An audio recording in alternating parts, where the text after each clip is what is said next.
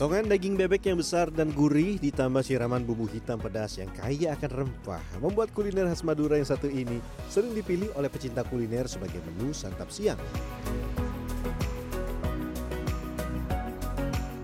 Di salah satu rumah makan bebek Madura yang berada di kawasan Cipinang, Jakarta Timur, antrian bahkan sudah mengular sejak pukul 11 siang. Kalau bebek goreng itu kan kayak cuman terlalu amis ya menurut saya. Kalau bebek Madura kan ada bumbu-bumbu yang uh, rempah-rempahnya yang bikin tambah enak gitu. Lebih lebih lebih kita nagih untuk makan. Gitu. Sambal irengnya itu yang bikin favoritnya. Ya karena itu enak sih, cocok sama lidah saya. Pedasnya juga pas gitu. Pedasnya pedas nagih lah gitu. Rumah makan yang sudah eksis sejak 1991 ini menjual ribuan porsi nasi bebek setiap hari. Walau baru ramai menjelang jam makan siang, kesibukan sudah dimulai sejak pagi hari. Begini nih ceritanya. Selamat datang pemirsa di segmen Sehari Menjadi Sepiring nasi bebek lengkap dengan bumbu hitam, sambal, dan nasi hangat. Waduh, perjuangannya panjang di baliknya. Ini awalnya adalah memotong-motong dan juga membuang bagian kulit bebek. Kita akan mulai perjalanan panjang menjadi seorang pengusaha nasi bebek Madura. Selengkapnya di segmen Sehari Menjadi.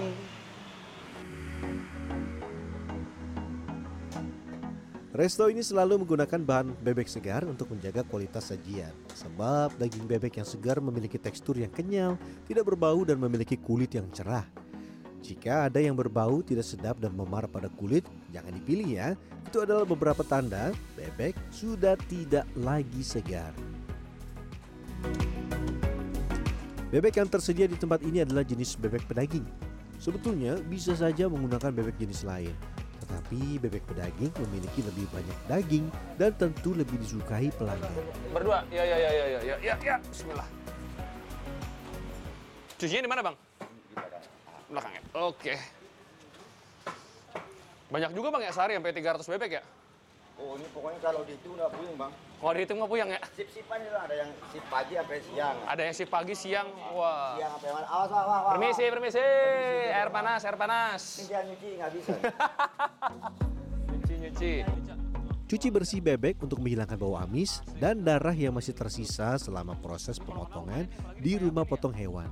Bisa juga tambahkan garam atau jeruk nipis untuk memaksimalkan proses pembersihan. Ini yang saya suka nih kalau potongan-potongan besar seperti ini nih. Saya beberapa kali makan kan dapatnya bebek yang agak kecil potongannya. Memang harganya agak murah. Oh lihat tuh, saya potong segini gede nih pahanya. Udah gede-gede. Sekarang tiba waktunya mempersiapkan bumbu.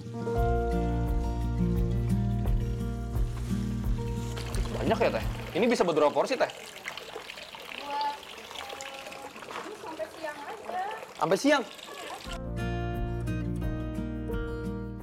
Bumbu yang akan digunakan untuk mengolah daging bebek ungkep dan membuat bumbu hitam sama, yaitu bawang merah, bawang putih, cabai rawit, cabai merah keriting, kemiri, jahe, lengkuas, dan daun jeruk.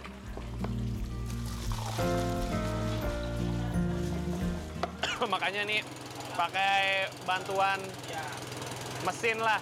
Ada jasanya lagi. Maklum sehari bisa habis ratusan bebek, berarti butuh bumbunya kan banyak. Bumbunya 30 kilo. Haluskan juga daun jeruknya ya. Jangan hanya aromanya saja yang digunakan, sebab daun jeruk akan meredam bau amis berlebih pada daging bebek dan menambah cita rasa pada bumbu hitam khas bebek Madura yang nanti disajikan.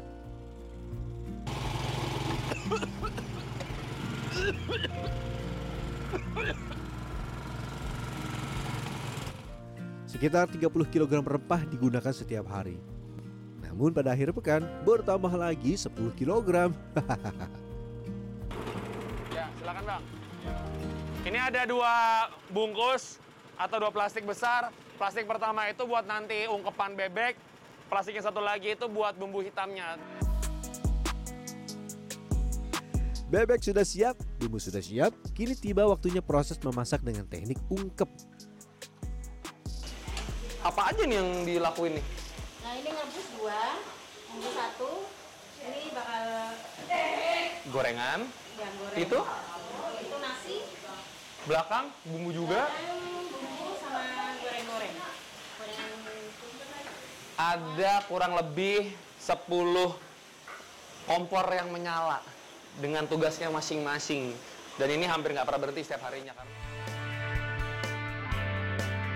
Gunakan api kecil agar bumbu betul-betul meresap hingga ke bagian dalam daging bebek.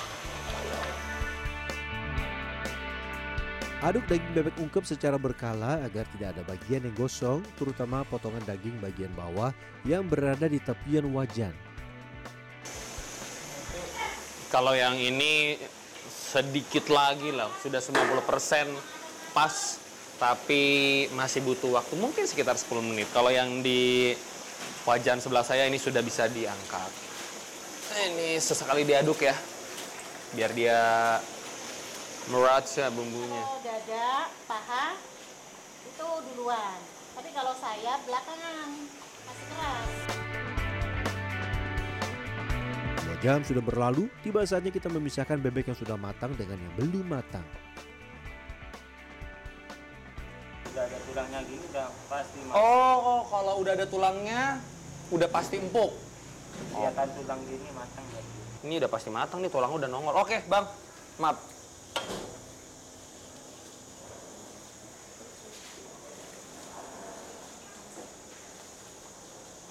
Oke. Daging bebek ini jangan terlalu lama direbus atau terlalu lunak yang akan membuat sensasi menyantap daging bebek berkurang.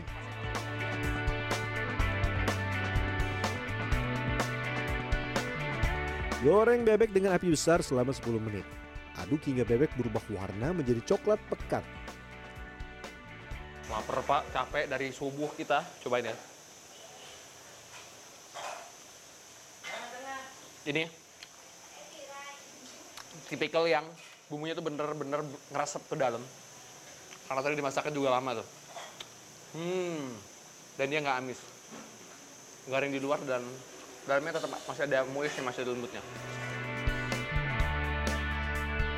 Lanjut, bumbu dan air yang telah digunakan untuk membuat bebek ungkep jangan dibuang. Sebab bumbu ini akan diolah menjadi bumbu hitam untuk nasi bebek. Bumbu dasar ini akan ditambah beberapa kilogram rempah yang telah digiling, garam, gula, dan penyedap rasa secukupnya. Dan setelah dimasak sekitar sehari semalam dengan api kecil, begini nih kira-kira rasanya. Ini setiap rumah makan nasi bebek ini punya ciri khasnya masing-masing ya. Kalau yang di tempat kita kali ini nih, tipikal bumbu hitamnya itu tuh tipikal yang kental. Dan dia juga tadi karena ngegilingnya itu agak sedikit kasar, jadi masih ada teksturnya gitu loh, jadi enak. Dan pasti gurih banget.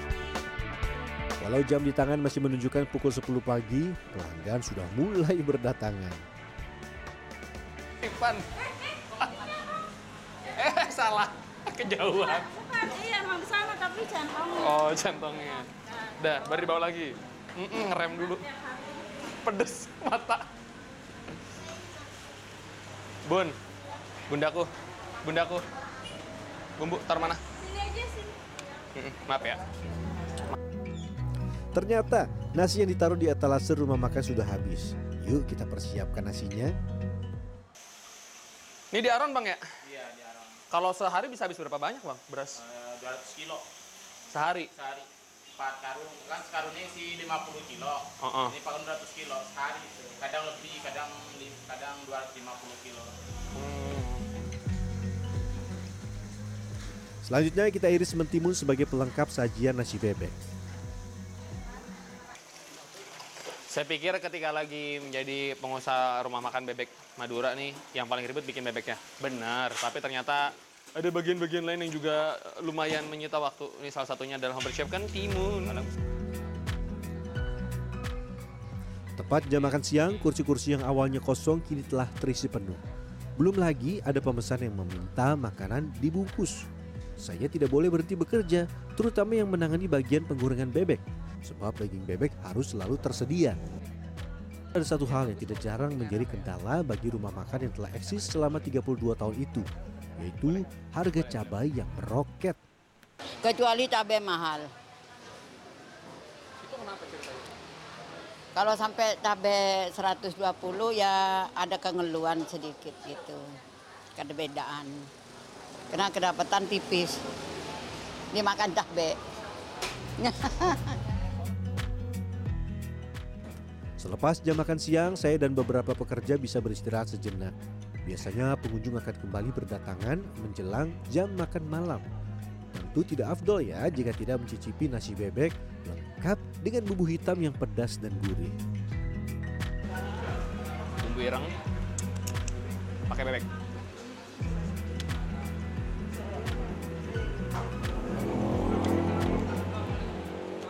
Kata pertama yang terbersih di benak saya kalau lagi makan nasi bebek di sini itu adalah bumbunya gurih.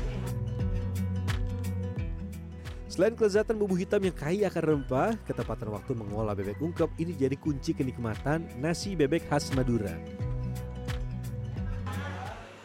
Karena tadi masaknya itu pas, kurang lebih 1 sampai 2 jam, jadi tekstur si bebeknya itu masih ada sisi chewy-nya gitu. Digigit itu masih hmm, masih membel. Karena kalau kelamaan masaknya, itu dia bakal hancur. Jadi kayak taruh di presto dan itu malah bikin sensasi dari makan bebeknya itu jadi nggak dapat. Tapi kalau masak kecepatan, ya pasti jadinya terlalu keras dan susah banget buat dimakan atau alot bahasanya.